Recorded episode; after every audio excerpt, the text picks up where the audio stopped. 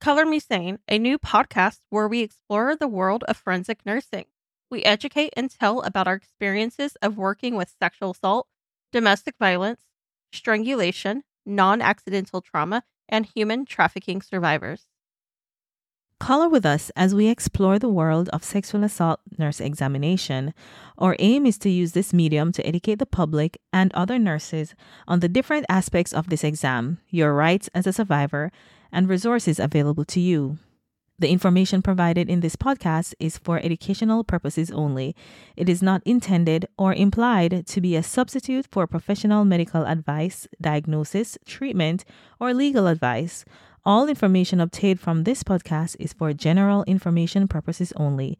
Please reach out to your local entities for recommendations specific to you. Welcome back to another episode of Color Me Sane. I am Shanique and this is my colleague, Melissa. And today we'll be diving into another topic and we will be looking at what does a sexual assault exam look like. Um, so for many persons, this exam, or for many places, this exam will be pretty much the same, but it might be a bit different. So, we're going to talk about our experiences. And once again, if you're a SANE nurse out there, or forensic nurse examiner and you would love to share your experience, you can shoot us an email and the link is below and we will happy to have you on our our podcast so we can discuss this with you. It'll be wonderful to have you. So, Melissa, would you like me to go ahead and start talking about what a forensic medical exam looks like? Um, yeah, I think it would be good that you can talk about what it looks like, like in the hospital setting, because that's what you're used to. And then afterwards, I can give a little input about what it looks like when you're in like a clinic setting, especially for like adolescents. Oh, nice. All right. So for a sexual assault exam, so I feel I think like last week we did go over like some of the steps like when you came when you come into the hospital and going through the triage process. So that pretty much remains the same. You if you come directly to the hospital, you go through the whole triage process and at that point we try our best to put you into a private room. You're almost always placed in a private room. Um, we do like some programs. So I'm talking about myself here. Our program have a private room for sane patients that we can pull patients back immediately. But I know not all programs have um, such a private room like that. So they're placed in one of the, the like a closed room in the emergency department, and that room is like it cl- it's closed off. So you're not having like regular traffic going going in and out of that room. Um but for my program we pull you back to that room. And that's where we start doing the whole process. Now, before we even get to the medical forensic exam, we go over consent and we did speak about consent last week, but I'm just going to touch on it a little bit again because it's so important. It is so important for a survivor of sexual assault to understand that the exam is yours and you choose which parts of the exam you want to choose. So, for instance, there's a part where you have the like medical and social history. Um, then there's a part where you talk about what exactly happened during the assault. There's a section that you speak about. Um, we'll ask clarifying questions. Um, you can answer or you can decline to answer. Um, when it comes to your head to toe assessment, if you don't want us to look at certain parts of your body, that's okay. If you don't want us to look at your body at all, that's okay. I've even had cases where patients have said to me, um, I don't want to talk about everything. Um, I just want you to swab my body.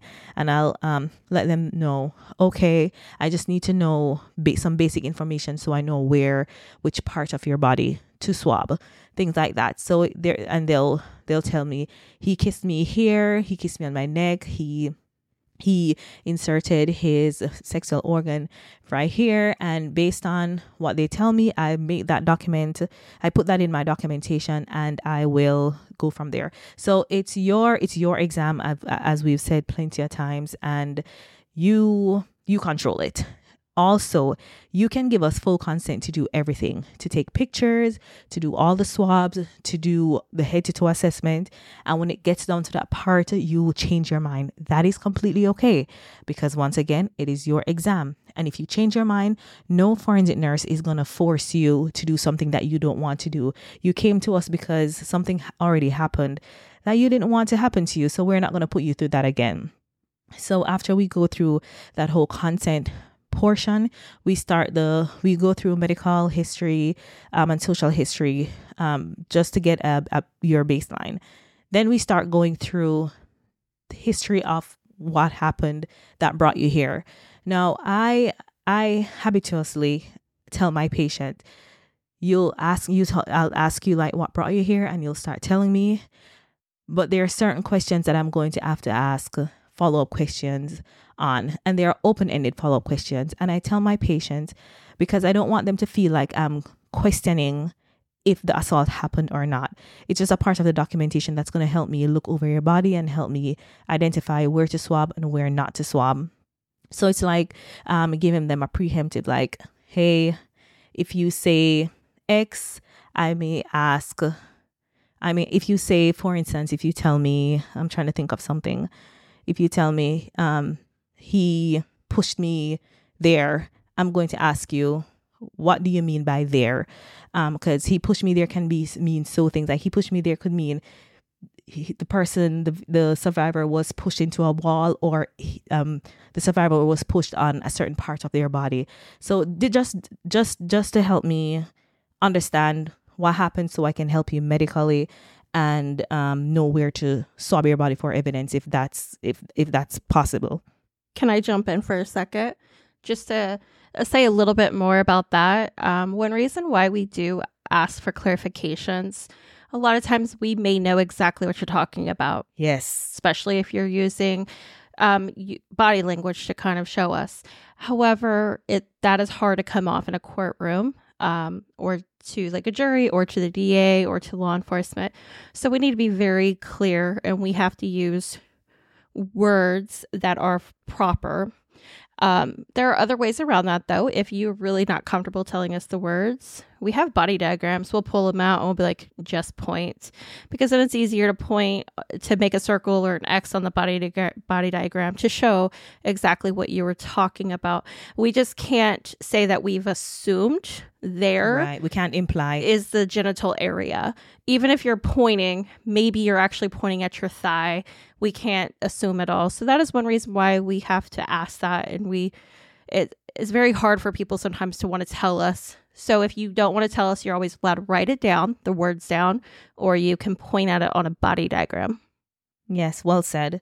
Absolutely well said. And if you write it down for us, or if you point on a body diagram, or we'll ask you to like put X on the body diagram, we will scan those body diagrams in so in our in your chart so it becomes a part of your record and if that case goes to court, it actually is a part of your record, as I said. So that will be there. So it shows that we were not being impartial in your exam. This is what you said, and we wrote what you said, and that's that. So well said, Melissa. Thank you for jumping in right there. Yes. So clarifying question. So I will. I'll ask the qual- qualify the the clarifying questions, and after we've done with that, I usually like just take a few seconds or a minute and go back through your history to ensure that I've captured all that I need to capture. And uh, just, I usually make like a little list for me of all the swabs that I need when I'm looking over your body if you gave me permission to to do that. So we after I've done that, now we jump into the head to toe assessment and this is this is the part where we'll do the head to toe assessment, digital photography and swabs um, if you're if you're fully clothed still, meaning you're coming you're coming this is this is like right after the assault. I will have you so in the kit so we have the this, the the the rape kit that we use. It has some papers in it, some huge papers that we pull out and we can put on the ground and we have you step on that paper and change on that paper. So I'll have my patients step and change on that paper. I'll just ask them don't put like put your I want them to put like their shirt in one one corner, their pants in one corner, their you know, their underwear in one corner if they're willing to give their clothes up for evidence collection. Now, I have had so many patients that that's told me I don't want to give my clothes up. I don't, I, you can have my underwear. And if that's the only thing you want to give me, I'll take it and put it in your kit for evidence. Some patients have told me this is a very expensive underwear. I really like this underwear. I don't want to give it to you. I'm not going to force you. I'll take it and I'll swab the crotch of your underwear and collect it as evidence. So, again, that is completely up to you if you want to give it or not. Um, so, after you've, you've, you've gotten out of your the clothing that you've worn to the exam i put you in a gown and then we start the head to toe. So the head to toe assessment literally goes from the top of your head to the your foot bottom. We look at everything once you give us permission. So I'm gonna go through your hair. Um, I'm gonna look if you have any like any tenderness and bruises because you can have like lacerations and stuff that need suturing. Um, if there's a lot of blood, I'll take pictures of that bloody area. Then we'll go through and clean it properly. And um, after it's cleaned properly, I'll take more pictures. If it's something that needs suturing, what I've done is I'll call the the the ER. If I'm in the ER, I'll call the ER doc. They'll come and we'll start. We'll get that taken care right away because that's a medical need. So medical need will always trump what we're doing. So we'll get that taken care of, especially if it's still bleeding. Take that care of, and then we'll move along and we go through all that process. If i'm if i need to swab we'll swab the breast we'll swab the neck um the vulva mons area the whole like the whole nine yards. We'll do pictures and swabs as we go along. All that swabs is they're individually they're placed individually in little boxes. They're um they're carefully labeled and they're like sealed in that rape kit. And once you're done it's placed in a a, a locker that only the SANE nurses have the code for, and it remains there until law enforcement comes and pick it up. Um, so that is like a quick overview of the head to toe portion of that part of the exam after that's that's done usually i we can go and i'll have the patient. If i need to get them new clothing because we do have like a clothing closet in our er that we can get them clothing in the event that they gave up their clothes or if they kept their clothing and they just need an underwear we'll give them on um, like a new pair of underwear. So we they have access to all that and we can give them a baggie with like sometimes there's like um like toothbrush toothpaste like stuff that they can need to clean themselves up after the exam. They change over and then we'll go through the whole discharge process with them. Would you like to add anything to that melissa the only thing that I wanted to say was if your kit is handed directly over to law enforcement when your exam is finished, it doesn't mean anything is wrong. Especially in some areas of states or in some states in general, SANE nurses are ran by the state. So they are not working out of that ER directly. They are coming from other parts of the state to do your exam. And those ERs will not have a secured way to store your kits. So as soon as your exam is over, they just hand it directly over to law enforcement and so that will be secured at all times. So if your kit is handed directly over to law enforcement, doesn't mean anything is wrong. It is just the way that they store their kits. So, to talk a little bit about what you may see if you are getting an exam done in the clinic, it's pretty similar to the ER, but it does look a little different. So, a lot of times, children and adolescents will be seen in a clinic over an ER, but in some areas, you may also be seen in a clinic as an adult. It's a little bit simpler though. You are just going to come in. Um, for children, though, sometimes it's not as simple because it might be a whole day with them. They're normally at children advocacy centers and they've already been talking to a lot of different people. But because you're already in a clinic, you're not in the ER. We don't have doctors that are going to come and such you. We're not going to be doing a bunch blood work or anything like that. We're going to come, we're going to start off with your basic consents. If you're under 18, your parents are going to consent. If you are under 18 after the consents, we the parents are going to leave your room. And that is because when we are talking to anyone under the age of 18 we do not want influence by anybody else. This also goes to those who may be over 18 but may be in that disabled category. We don't want anyone else in the room to influence them. So if the child or the patient is okay with you leaving, we will ask anybody else to leave the room. And we're going to just talk about what happened. Those are those open ended questions. And then afterwards, we sometimes just do like a basic head to toe and we take those swabs, but we don't always do photographs. And a lot of times, if you're coming in through a clinic setting, some places won't always do genital exams, especially if it's been a while. Um, and that's just because at that point, there may not be anything left to see. So you're going to see a lot of times with those, what we call non acute exams, we may not actually do photographs and we may not actually look at the genital area. Now, if we are, if the patient is saying that they're having any bleeding or any burning or they're sore, we still may look just to make sure there is not a change from the usual. And sometimes, if you're in an area where you're at high risk of this happening again, we may take photographs as so people have like a baseline. And then that way, if you're assaulted later, we can compare those photographs in the genital areas just wanted to clear just kind of go over that that sometimes you're not going to have that ER setting. So you're not you may not do urine, you may not be doing blood work, you may not have a doctor see you. You're going to be with the nurse and that is all. So, just to quickly review the four steps of an exam that Lynn talked about was their consents. They are talking to you about what happened in open-ended questions. They are a head to toe exam. During that head to toe exam, we also do photographs, and we will also swab your body for DNA evidence if it's within that time frame to swab. Lynn, did you have anything else you wanted to talk about that we look at during exams? Um, yes. So one of the things I want to touch on is behavior during an exam. Um, so I've heard a lot of persons say things like, and when I say a lot of persons, I'm talking like non-clinical people. Um, that person doesn't appear to be, or that person doesn't look like anything happened. Um, they're just seeking attention. There is no one behavior to fit how you should look or appear if you've been assaulted. Everybody react to trauma different. And because of that, some persons might be sobbing, crying their eyes out. Some persons may be, I've had a, I had a case where this girl, it was an acute case. I think it, it happened right before she came to me. And she was laughing her butt off and she was making jokes and in the middle of that she was crying and she's she kept on apologizing saying i'm so sorry but i cope with trauma through humor. And i just had to tell her like if that is how you want to cope cope. And her jokes were funny.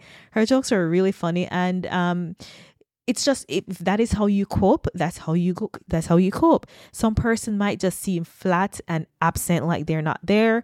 Some people might appear like they're agitated at the world. They might appear that they want to curse you out.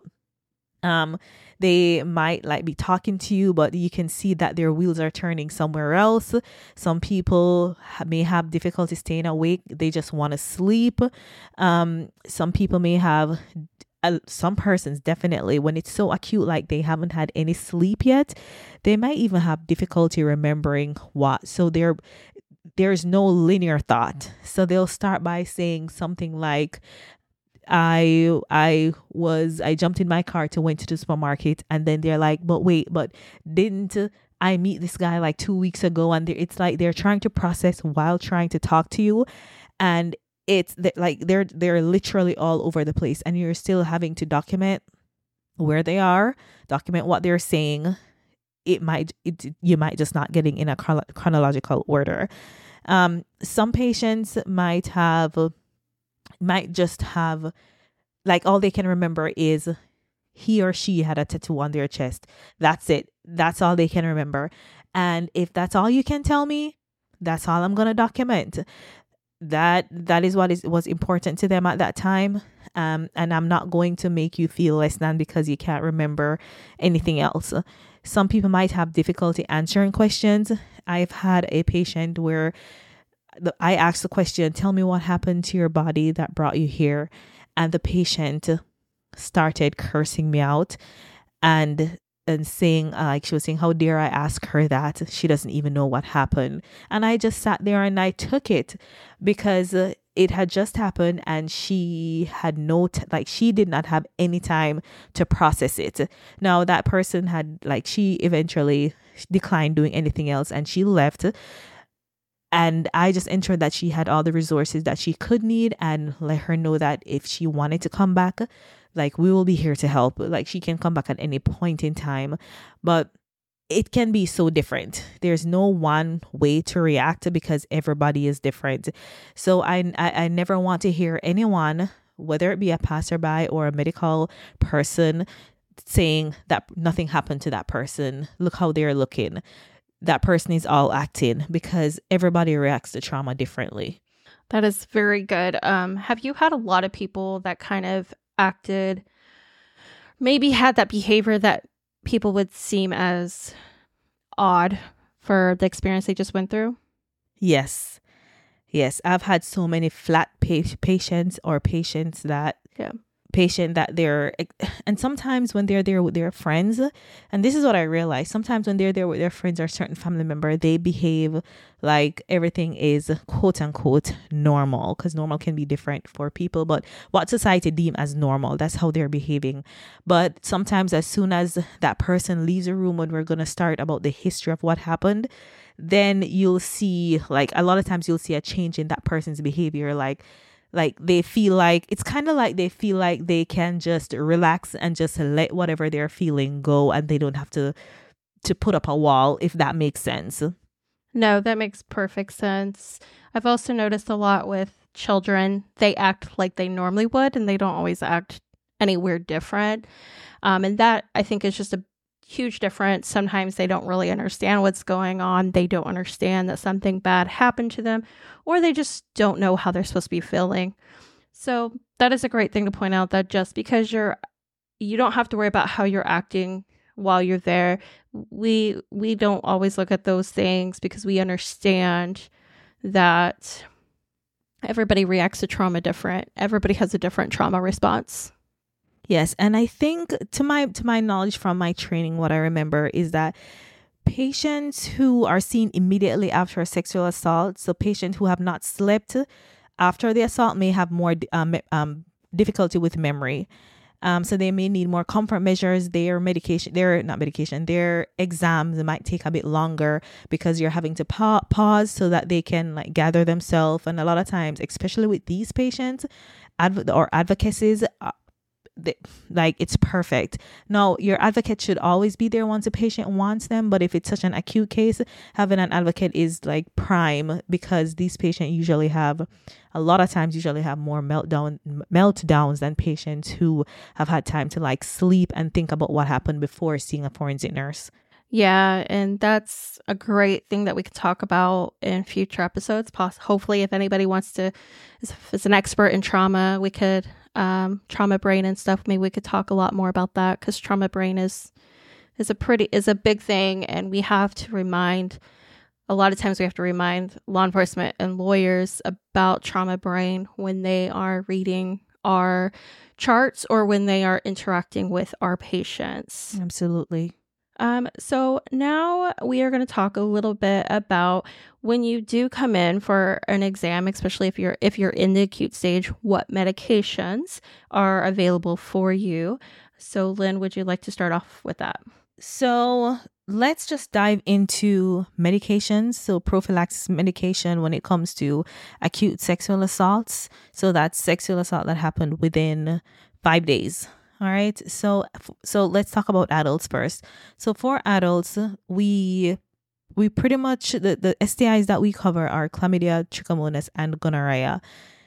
Um, we do not routinely test for chlamydia, gonorrhea, and trichomonas in the adult population unless you're like a protected adult class, so like um or adults who are quote unquote adults, so you're adult in age, but you are you're disabled or you're one of those cases that we could call APS for those patients we could, or somebody that you know can't consent to sex. Let me just put it that way. But once you're sexually active and you have sexually active, you've had sex before, we don't usually test for these STIs unless we see something um, like you have symptoms or you you're telling us about symptoms that you're having while we're doing your physical assessment. So for chlamydia, we usually recommend to the ER for so that for chlamydia, you get doxycycline twice per day, 100 milligram, trichomonas for for trichomonas, you get flagyl 500 milligrams twice per day.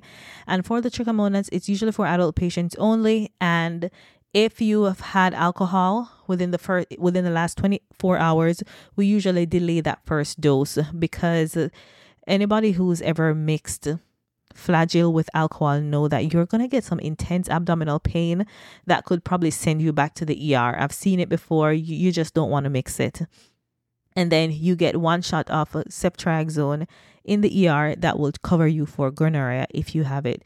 So even though we don't routinely test, what we do recommend is that within 48 weeks you follow up with a clinic in your area or a primary care follow up to get retested for chlamydia, gonorrhea, and trichomonas, just to ensure that if you had it, it's clear and even if you did we didn't test you before that and you got the the prophylaxis medication that you don't have it within 4 to 8 weeks. So we just want to ensure that you remain negative.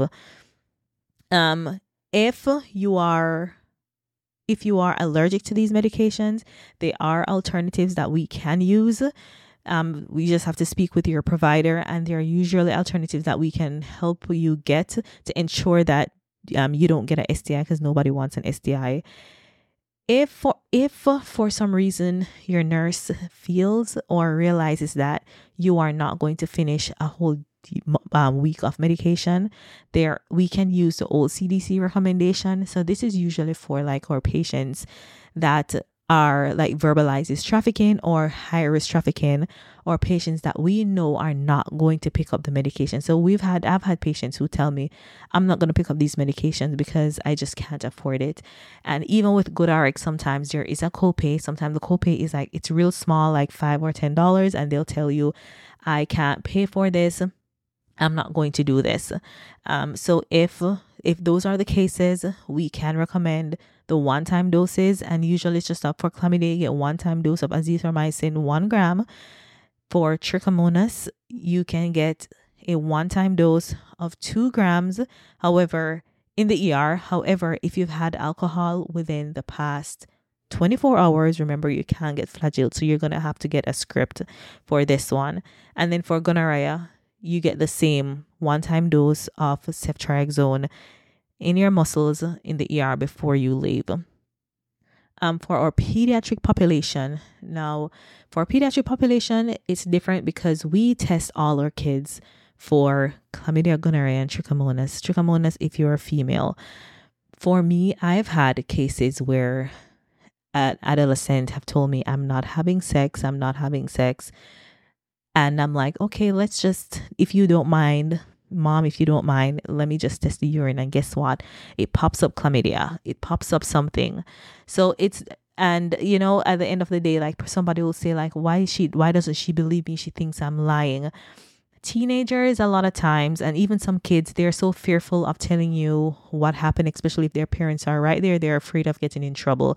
So it's it's a safety net. Let me it, it doesn't hurt to test. It's your we're not swabbing for our, our pediatric and adolescent population. We're doing it all by urine. So if you can give me a little urine we'll send it to the lab. We'll get it tested if it's negative, great. If it's positive, we at least we know it's positive and we can start medication treatment. Now the medication regime is the same as the adult, but it's weight based. So usually pharmacy will will do that calculation after a certain weight you get adult dosage but for the younger kids it's definitely weight based. Um, so you have to ensure that for all your pediatric adults in population, you always have to get a, weight, a height and weight on them. For our practice, like for our facility, the pharmacy won't even look at it if you don't have an updated weight in the chart. And that is fine. It's it's standard. It's what we should do. So it's what we're gonna do. Um, if we get the results that if we get uh, like a positive result after the patient has left the ER and say mom mom mom or dad or the guardian said um, i don't want to start. Because some parents will say i don't want to start anything unless something is positive.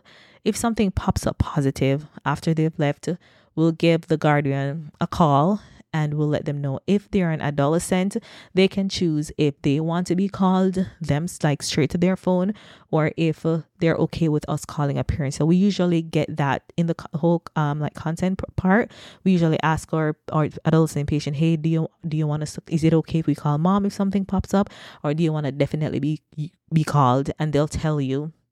And the, mom is going to have to or dad or guardian is going to have to possibly pay for this medication. So a lot of times when we make that call like hey and we you know verify name date of birth all that hey this came back positive we'll say to them like are you okay? Do you want us to tell mom or do you want to tell mom? And a lot of times they'll say can you tell her please? And we'll do that um, communication once we've had the, the the adolescent's consent at that part. And then we'll either we'll either send a script to the pharmacy that they want, or if they want to pick up a printed script, they can come ahead and come to the clinic or wherever to pick up a printed script. But we make it where we will work with them to see to, to do what's best for them to ensure that they get the medications they need. Anything to add, Melissa? Um, no. Um, the, well, one thing I wanted to just clarify um is that sometimes when kids are saying they are not having sex, it may also not it some a lot of times it's because their parents are there and they just don't want to talk about it. But sometimes it's a lack of education. Sometimes they think sex is something totally different, especially some of your younger ones or right before preteen or early teens. They don't realize what they're doing is actually what we call sex. So just because they're denying it doesn't mean that they're straight up lying to us. It just may be they don't really know what we're talking about um, because they don't have that education or the correct education. So that's another reason why we just like to do urine on those kids just to double check. There's nothing wrong with double checking, and it's just urine. It's not going to hurt them just to get some urine. Yes. And sometimes one of the questions I'll ask, um, I'll ask like, what, um, like what does what does sex mean? I I want to know to them what does sex mean, um, because to them, sex might just mean like it has to be penis to vagina for it to be sex. And they'll like, oh, I'm not having sex, but then they'll tell you like, I had oral sex with with this guy in my class. So now I know definitely I also need to swab your throat, things like that. Yes, yes. Um, yeah, that's the other thing is if there is any concerns of anything, mouth wise, we'll we'll swab their mouths as well, just to especially in the hospital setting, just to make sure there is not any oral um, STDs going on that you're not going to catch in your urine. Um, so since you've talked about the three medications that you can get um, with for within five days of an assault, I'm going to talk about HIV prevention medication many times when people come into the ER, they are highly worried that they are getting, they're going to get HIV from this unplanned um, sexual encounter. Um, so, according to the CDC, there's quite a few different things they look at. For starters, it's not upwards of five days. There's 72 hours from the time the sexual um, assault happened to the time you can start these medications. It's it's not um, it's not 74 hours, it's not 120, it's only 72 hours. So that's only three days. So, f- to determine if you are at risk of HIV and need to get medications, there is a flow sheet that we look at. So, for low risk, that would be you have like urine, nasal secretions, saliva, sweat, or tears exposed to the vagina, the rectum, the eye, the mouth, or other mucous membranes with intact or non intact skin or percutaneous contact. So, if any of that's happening, you're pretty low risk. We're still going to offer the HIV prevention medication because that is something that you are allowed to have. But we're going to say, look, you are really low risk. You may not want to take these medications because you will be taking them for 28 days. The higher risk is if blood, semen, vaginal secretions, rectal secretions, breast milk, or any other body fluid that is visibly contaminated with blood is exposed to the vagina, the rectum, the eye, the mouth, or any other mucous membranes with non intact skin or percutaneous contact, you're at substantial risk for HIV acquisition.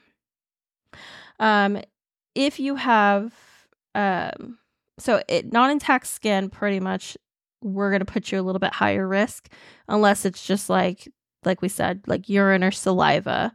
If there's any penis to vagina contact and there is non intact skin when we're doing our exam, we're going to say, you should probably have this medication.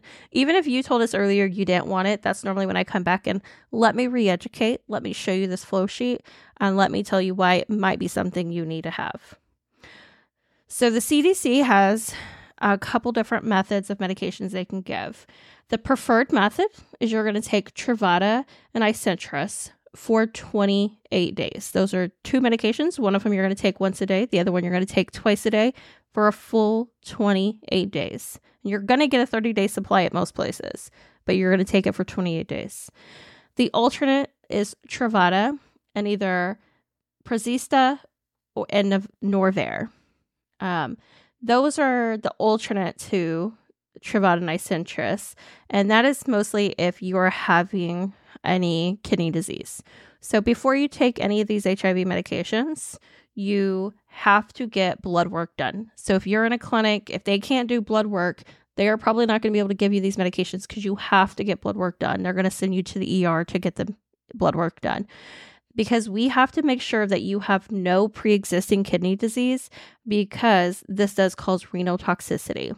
Yes, and we have to also ensure that you are HIV negative. Yes, and you have to be HIV negative because if you're HIV positive, there's other medications. These are medications to help prevent met, um, HIV. It is not to treat HIV. And then sometimes if they give you Tivicay instead of Isentress, that is okay according to the CDC. Um, one of them is a little bit cheaper, so sometimes they'll give you one over the other. All of these medications are pretty expensive. There are many ways to help get them for cheaper, which we will be talking about on our next episode. Um, but once you get these medications, especially when you are on these HIV medications, you have to take them for the full 28 days. And then you really need to get testing done again in four to six weeks and in three months.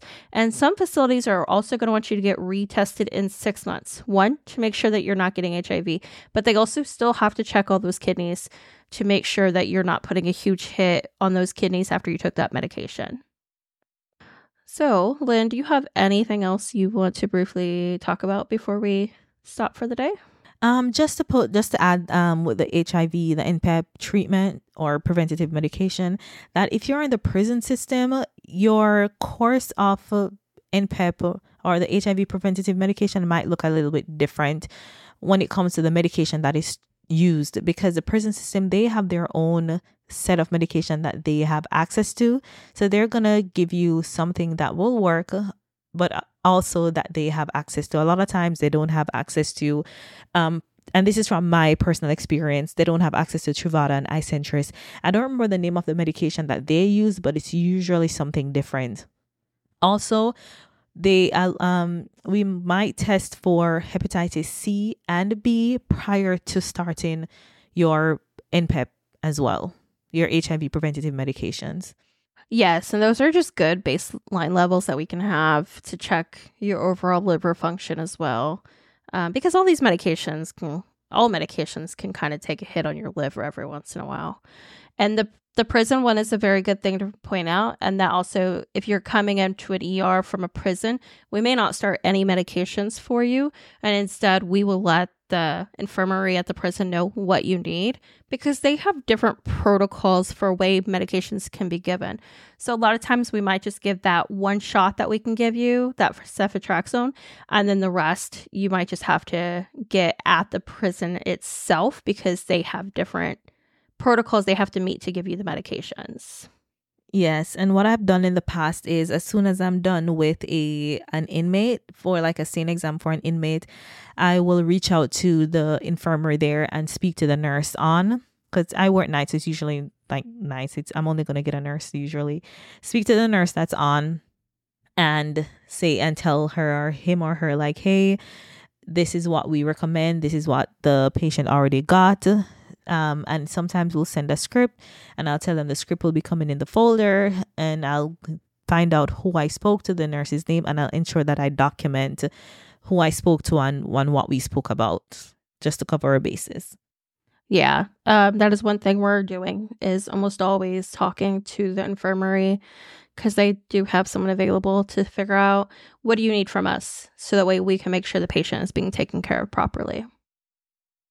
I think overall that sums up everything we wanted to discuss today. Again, though, if you have any questions or anything, just reach out to us. Um, and next week we are going to be talking about more about how we can how you can afford all of this um, when you if you ever have to go through this exam. All right. And once again, if you have any questions or comments, please leave it below. You can reach us at any of our handles and we will try our best to get back to you or get you on our show. You have a good week and thank you for listening. Thank you for joining us today. You can reach out to us on Instagram and TikTok at Color Me Sane Pod, Patreon, and YouTube. You can email any feedback or questions at hello at colormesanepod.com.